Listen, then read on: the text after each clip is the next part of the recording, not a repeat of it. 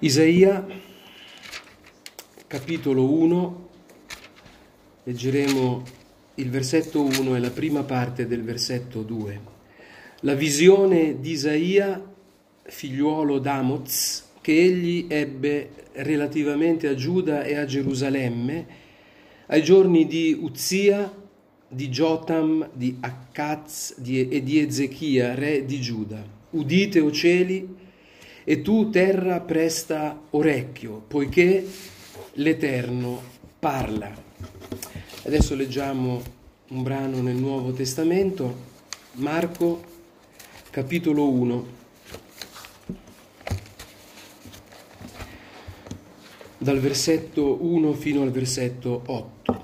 Principio dell'Evangelo di Gesù Cristo, figliuolo di Dio, secondo che egli è scritto nel profeta Isaia, ecco io mando davanti a te il mio messaggero a prepararti la via. V'è una voce di uno che grida nel deserto, preparate la via del Signore, addrizzate i suoi sentieri. Apparve Giovanni il Battista nel deserto predicando un battesimo di ravvedimento per la remissione dei peccati. E tutto il paese della Giudea e tutti quei di Gerusalemme accorrevano a lui ed erano da lui battezzati nel fiume Giordano confessando i loro peccati. Or Giovanni era vestito di pel di cammello con una cintura di cuoio intorno ai fianchi e si nutriva di locuste e di miele selvatico e predicava dicendo, dopo di me vien colui che è più forte di me al quale io non son degno di chinarmi a sciogliere il legaccio dei calzari. Io vi ho battezzati con acqua, ma lui vi battezzerà con lo Spirito Santo.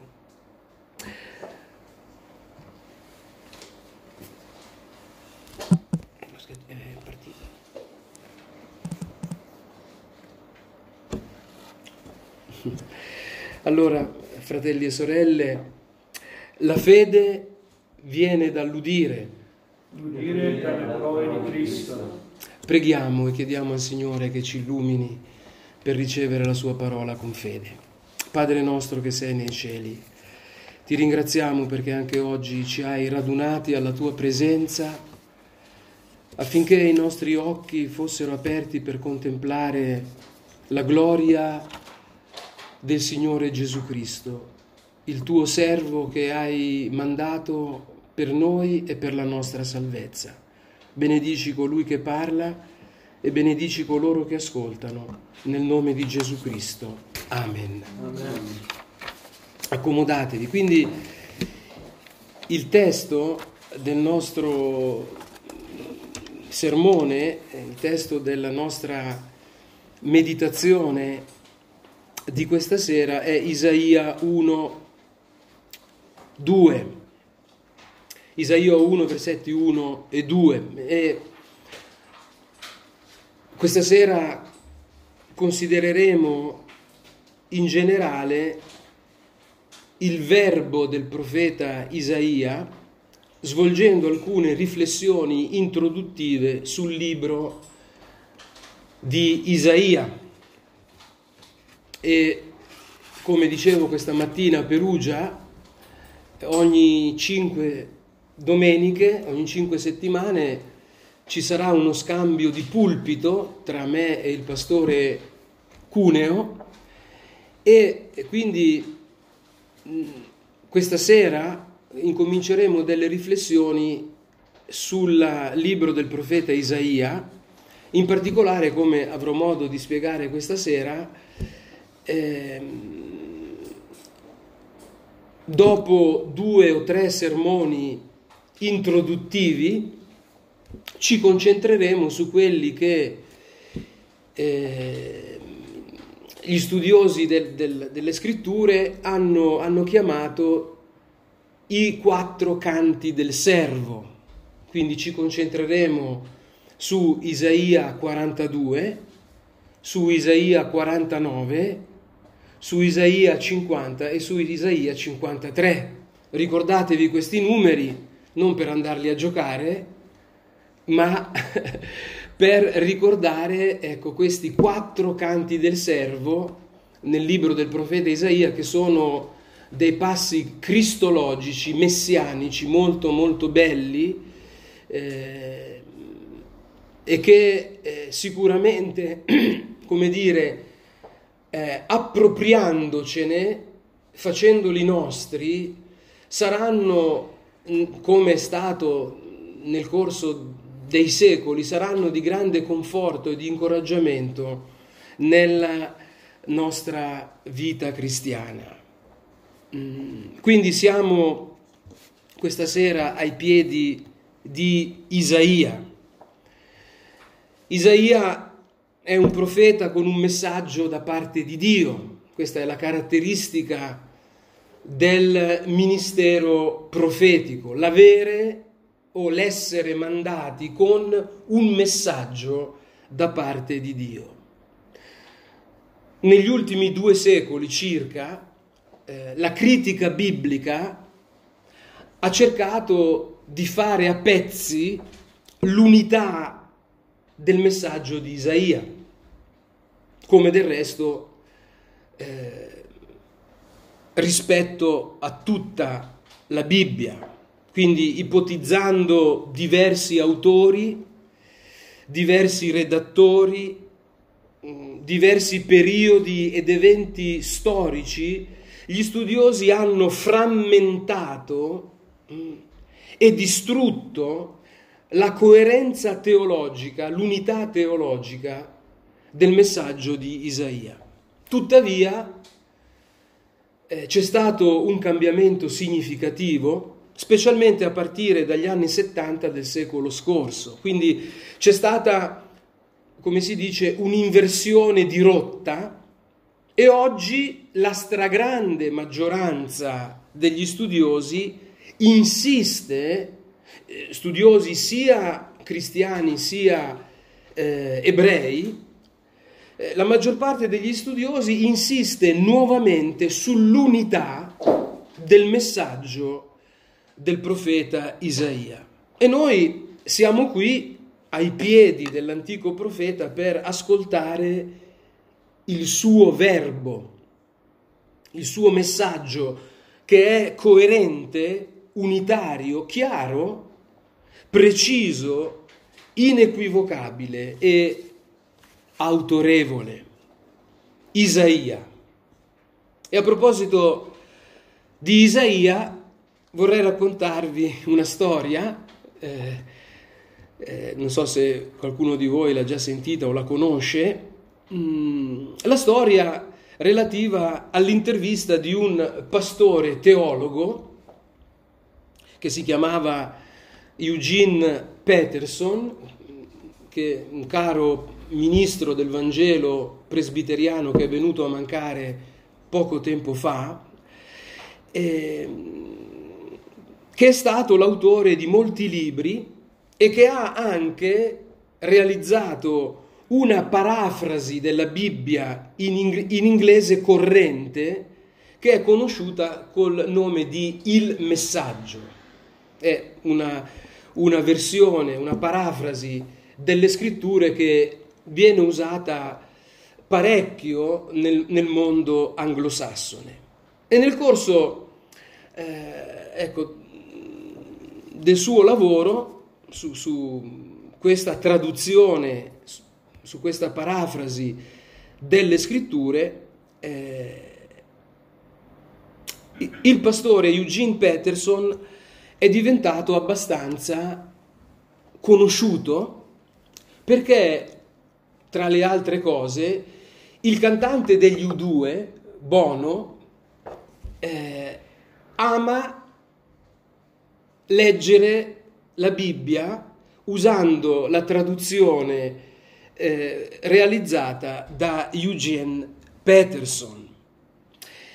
E quindi eh, Peterson eh, in una certa occasione è stato, è stato, intervistato, è stato invitato a una università cristiana negli Stati Uniti, dove ogni anno si tiene una conferenza teologica, e ehm, durante questa intervista eh, l'intervistatore ha menzionato appunto Bono il celebre cantante degli U2.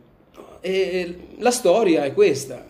Eh, quando Eugene Peterson era un professore di teologia, eh, uno dei suoi studenti, dei suoi studenti un, bel giorno eh, disse eh, al pastore Peterson eh, di un articolo di giornale che riportava un'intervista appunto a Bono, il cantante degli U2, e Bono citava Peterson e la sua traduzione della Bibbia. A quel tempo esisteva soltanto il, la traduzione del Nuovo Testamento, l'Antico Testamento ancora non era stato pubblicato. Quindi questo, immaginate questo studente no, nel, nella, nell'aula de, de, del seminario che, che racconta al, al, al, al, pastore, al professore Peterson di questo articolo no? e davanti agli altri studenti mostra il, la rivista che riportava questo articolo e Eugene Peterson risponde a questo studente entusiasta ma chi è Bono? no, lui non sapeva chi fosse, eh, chi fosse Bono. Ora, per eh, abbreviare un po' il racconto, no, eh, in seguito eh, Bono e gli U2 invitarono il pastore eh, Eugene Peterson a condividere un evento a Chicago perché durante i suoi concerti Bono spesso citava dei passi della Bibbia usando proprio la traduzione di Eugene Peterson. E quindi, eh, essendo riuscito a contattarlo, a mettersi in contatto con lui, voleva invitarlo a questo evento a, a Chicago e, e quindi invitarono il pastore Peterson, ma, e qui arriva il bello della storia, il pastore Peterson stava finendo la traduzione del profeta Isaia, che doveva consegnare all'editore, quindi declinò l'invito, disse no all'invito ricevuto dagli U2. E l'intervistatore, quando no, interrogava eh, Peterson su, su, questi fatti, no, eh, si esprimeva essendo stupefatto, meravigliato del rifiuto da parte di Peterson dell'invito ricevuto da un personaggio come Bono, perché non riusciva a spiegarsi come un pastore avesse, come dire, accantonato questa, questa grande opportunità. E l'intervistatore chiese a Peterson, ma come ha fatto? Ma si rende conto che nessuno al mondo avrebbe declinato quell'invito? Dopotutto, no, dice l'intervistatore a, a Peterson, dopotutto si trattava di Bono. Questa intervista, se non sbaglio, la potete trovare su YouTube, è molto bella da seguire. Allora Peterson, che era una persona molto pacata, una persona meditativa, contemplativa, non risponde subito come avrei fatto io, no? ma fa un bel sospiro, lascia che no, pass- passasse un momento di silenzio e poi con il suo caratteristico sorriso rispose, dopo tutto si trattava di Isaia. No? E tutte le persone si sono messe a ridere, cioè, un, ma un riso eh, non sciocco o superficiale. Si misero a ridere perché in quella semplice risposta la platea, l'uditorio, colse il significato del ecco, pensiero di Peterson. Dopotutto si trattava di Isaia. Quindi il verbo del profeta Isaia, questi due versetti, questo versetto e mezzo che considereremo questa sera ci aiutano a svolgere delle riflessioni introduttive su questo rotolo di Isaia. E la prima cosa che vogliamo considerare eh, su questo testo è che il verbo del profeta ci viene presentato come una visione di Isaia. La visione di Isaia, figliuolo d'Amoz. Quindi, dicendo così, considerando che il verbo del profeta è una visione di Isaia, stiamo dicendo che la Bibbia in generale e il libro del profeta Isaia in particolare è un libro umano. Nel senso che la Bibbia e il libro del profeta Isaia sono composti da scritti di uomini, mm, di persone umane. Il verbo di Isaia quindi si apre con questa affermazione, eh, traducendo letteralmente, visione che Isaia vide, visione che Isaia vide. Ora, che cosa dire? Non abbiamo molto tempo a disposizione, quindi eh, non mi soffermerò su questo termine visione, se non per dire che si tratta di uno dei diversi modi di indicare la predicazione e l'insegnamento dei profeti, che a volte vengono chiamati nell'Antico Testamento veggenti. Ecco perché una traduzione,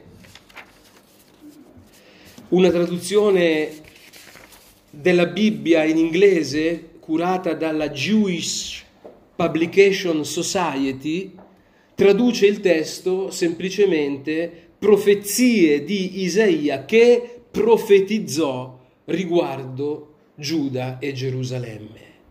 Quindi, eh, ecco, il linguaggio è un linguaggio tipico dell'Antico Testamento e questo modo di esprimersi si riferisce appunto a una delle descrizioni che nell'Antico Testamento eh, incontriamo per eh, ecco, delineare il ministero profetico di coloro che Dio aveva chiamati proprio per questo. Mm.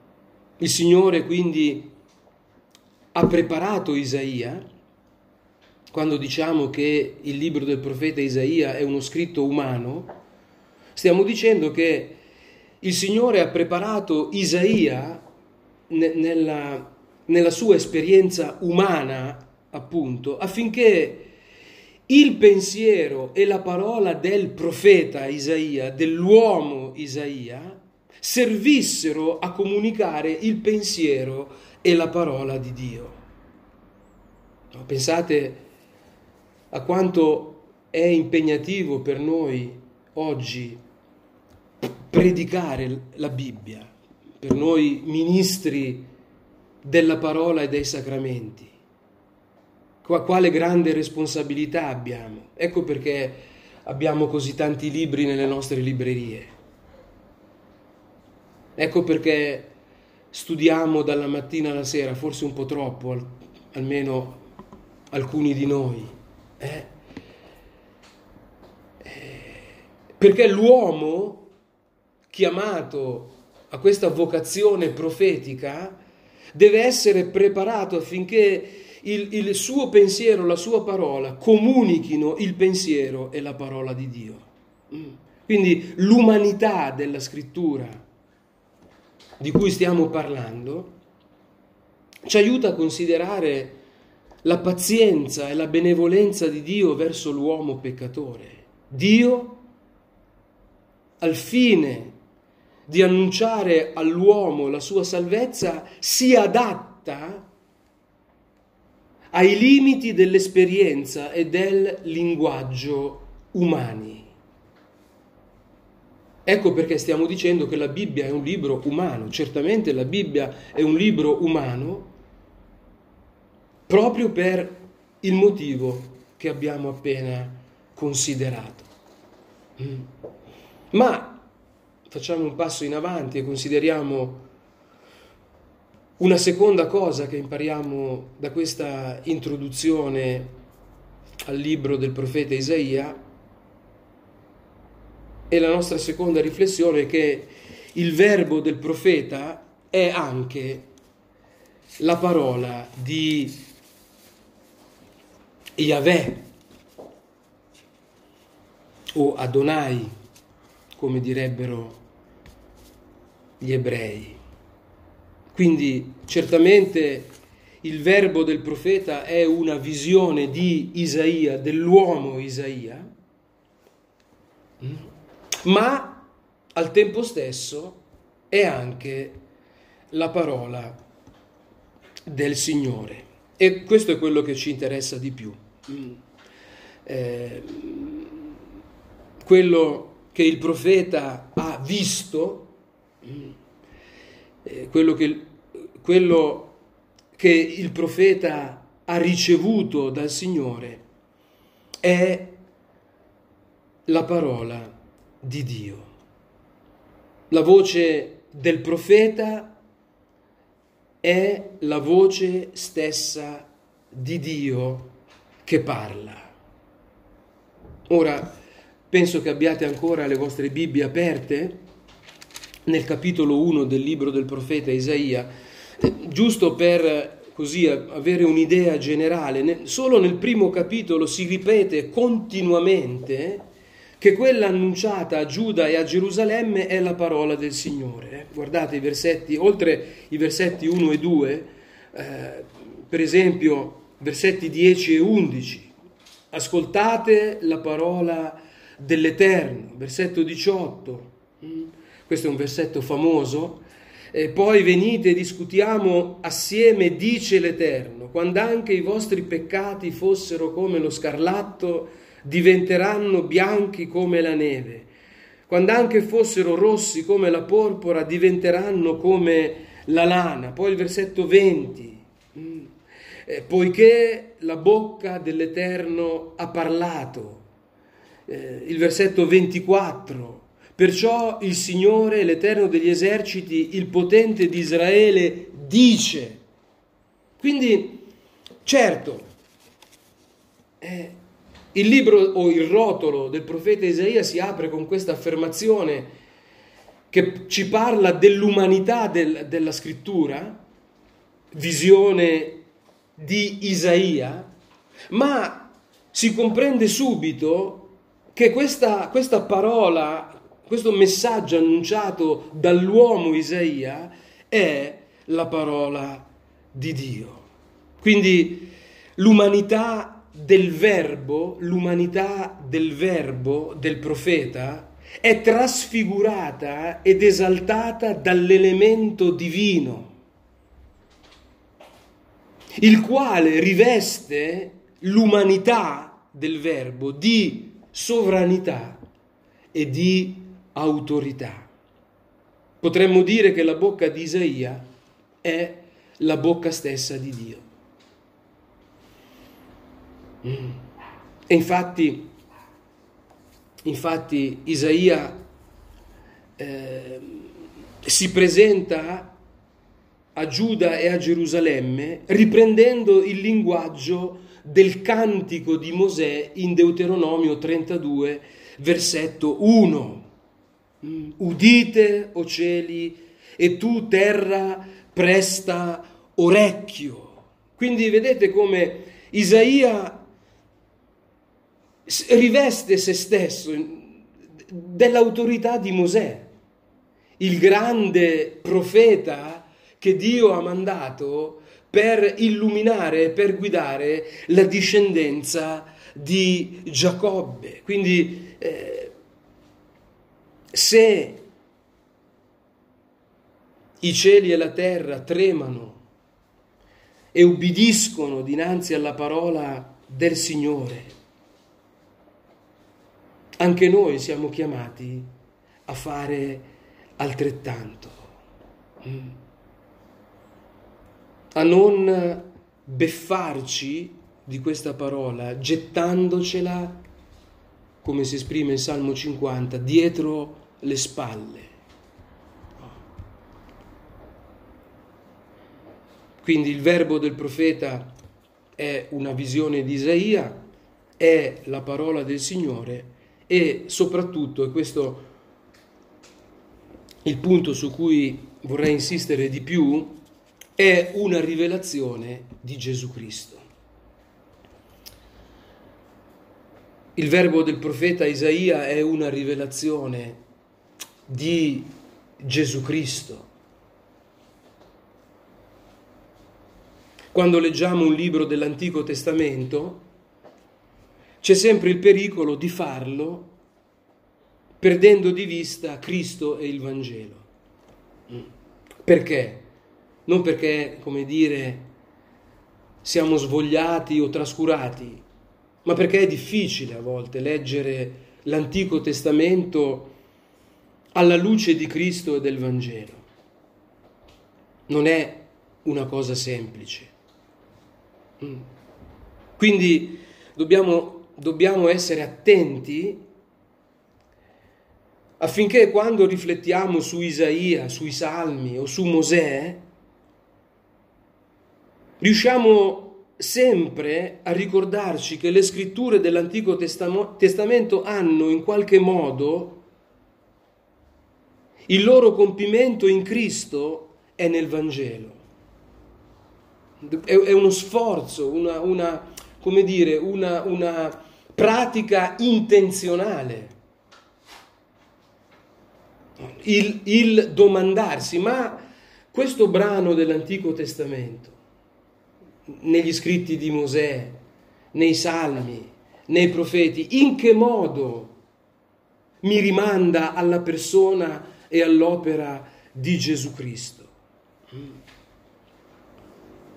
Forse vi ricordate che questo è stato proprio ciò che Gesù stesso insegnò ai suoi primi discepoli quando, cominciando da Mosè e da tutti i profeti, spiegava loro in tutte le scritture le cose che lo riguardavano. Luca 24, 27. E parlando in modo specifico del verbo di Isaia, è bene ricordare, parlando della rivelazione di Gesù Cristo in Isaia, è bene ricordare l'affermazione di Giovanni nel capitolo 12 del suo Vangelo, eh, quando dice che Isaia, e questo, questo versetto mi piace tantissimo, Isaia vide la gloria di lui e di lui parlò. Vi ricordate? Giovanni 12, 41. Isaia vide la gloria di Cristo e di lui parlò. Quindi se Giovanni, il teologo, eh, ci dice così, dobbiamo capire in che modo il verbo di Isaia è una rivelazione di Gesù Cristo e nelle prossime meditazioni che faremo insieme cercheremo di esercitarci proprio in questo senso, cercheremo di leggere eh, i quattro canti del servo, Isaia 42, 49, 50 e 53, attraverso, come dire, come fa Giovanna quando legge la Bibbia, attraverso la lente della eh, cristologia. Mm. Quindi, ecco, Isaia vide la gloria del Messia e di lui parlò. E per questo Isaia è stato chiamato da alcuni il profeta evangelico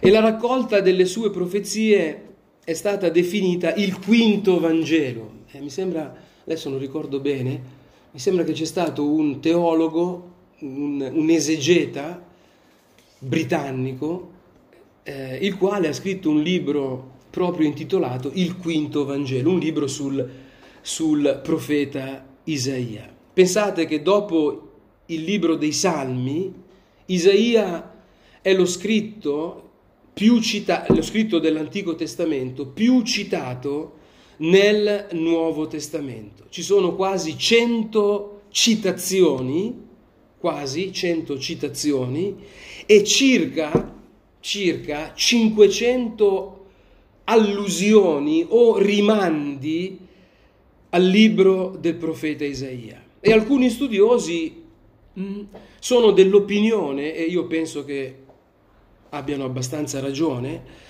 sono dell'opinione che le scritture del Nuovo Testamento costituiscono nel loro insieme una grandiosa rilettura del profeta Isaia. Il Nuovo Testamento nel suo insieme è una rilettura, potremmo dire un commento del profeta Isaia. Quindi il verbo di Isaia è una rivelazione di Gesù Cristo e del Vangelo. Facciamo alcuni esempi tra quelli più, più importanti. Abbiamo letto il principio del Vangelo di Marco, eh, che comincia proprio con Isaia capitolo 40, eh, nell'introdurre la figura di Giovanni Battista, oppure pensiamo Pensiamo al Vangelo secondo Matteo, dove si parla eh, del fanciullo Emanuele, Dio con noi, eh, Isaia 7, versetto 14. Oppure, oppure pensiamo all'opera di purificazione compiuta dal Signore Gesù Cristo. Mm.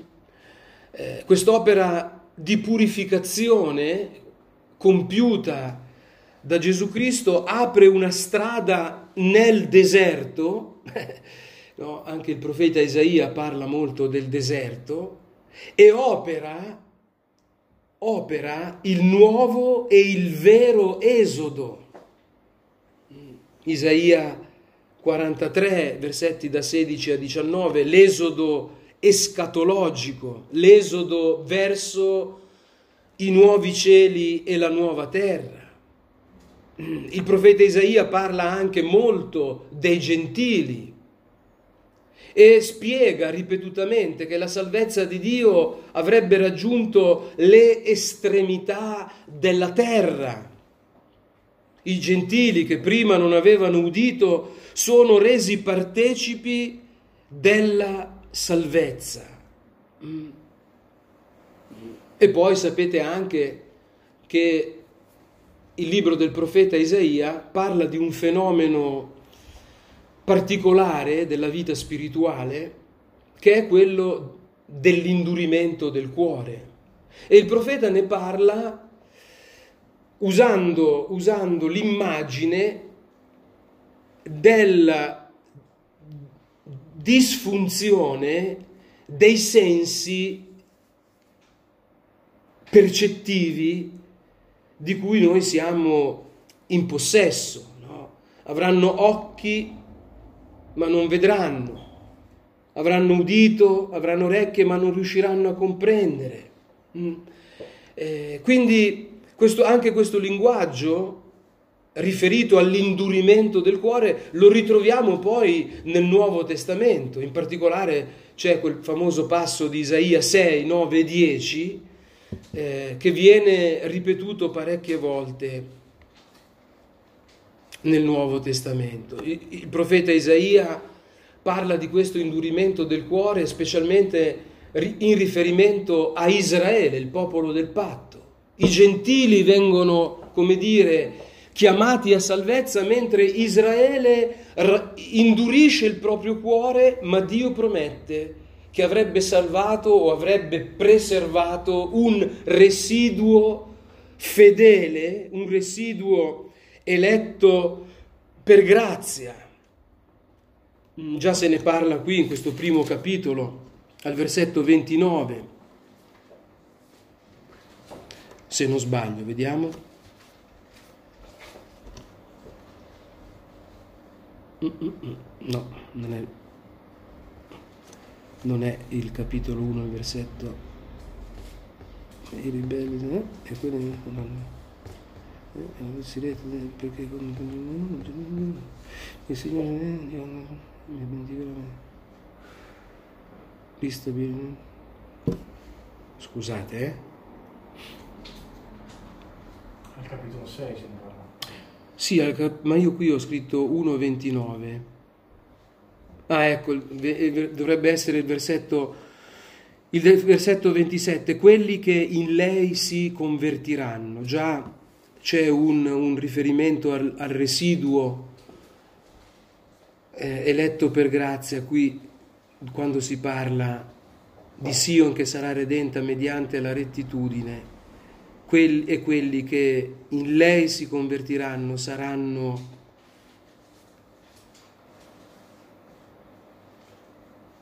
redenti mediante la giustizia. Quindi alla fine Dio stabilirà i nuovi cieli e una nuova terra dove abiterà la giustizia. Quindi vedete come tutti questi temi, io così ho citato soltanto alcune cose che sono più evidenti, ma ce ne sono, ce ne sono tantissimi altri. Eh, vedete come tutti questi temi in sostanza anticipano tutte le scritture del Nuovo Testamento. Ecco perché alcuni studiosi affermano che il Nuovo Testamento nel suo insieme costituisce una grandiosa rilettura del libro del profeta Isaia.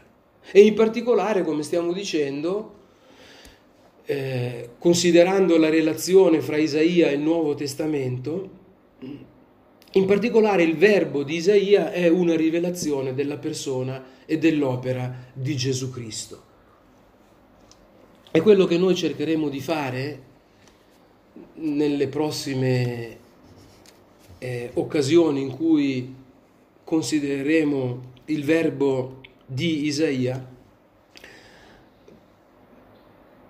sarà di considerare in senso cristologico i quattro canti del servo, perché Isaia ha questi quattro brani nella seconda parte del libro, mm, nei capitoli 42, 49, 50 e 53, in cui parla di questa figura un po' misteriosa, questo servo eh, che Dio ha scelto, eh, che Dio ha scelto per, per annunciare e per compiere la salvezza che Egli ha promesso. E quindi noi eh, ci concentreremo su questi quattro passi del libro del profeta Isaia, specialmente su Isaia 53, per contemplare la persona e l'opera di Gesù Cristo. Perché Cristo, e con questo concludo, Cristo è il nostro grande profeta, colui che Isaia ha, come dire, in un certo senso prefigurato. Il figlio di Dio è diventato uomo come è stato uomo anche Isaia, per annunciare appieno il verbo di Dio agli uomini.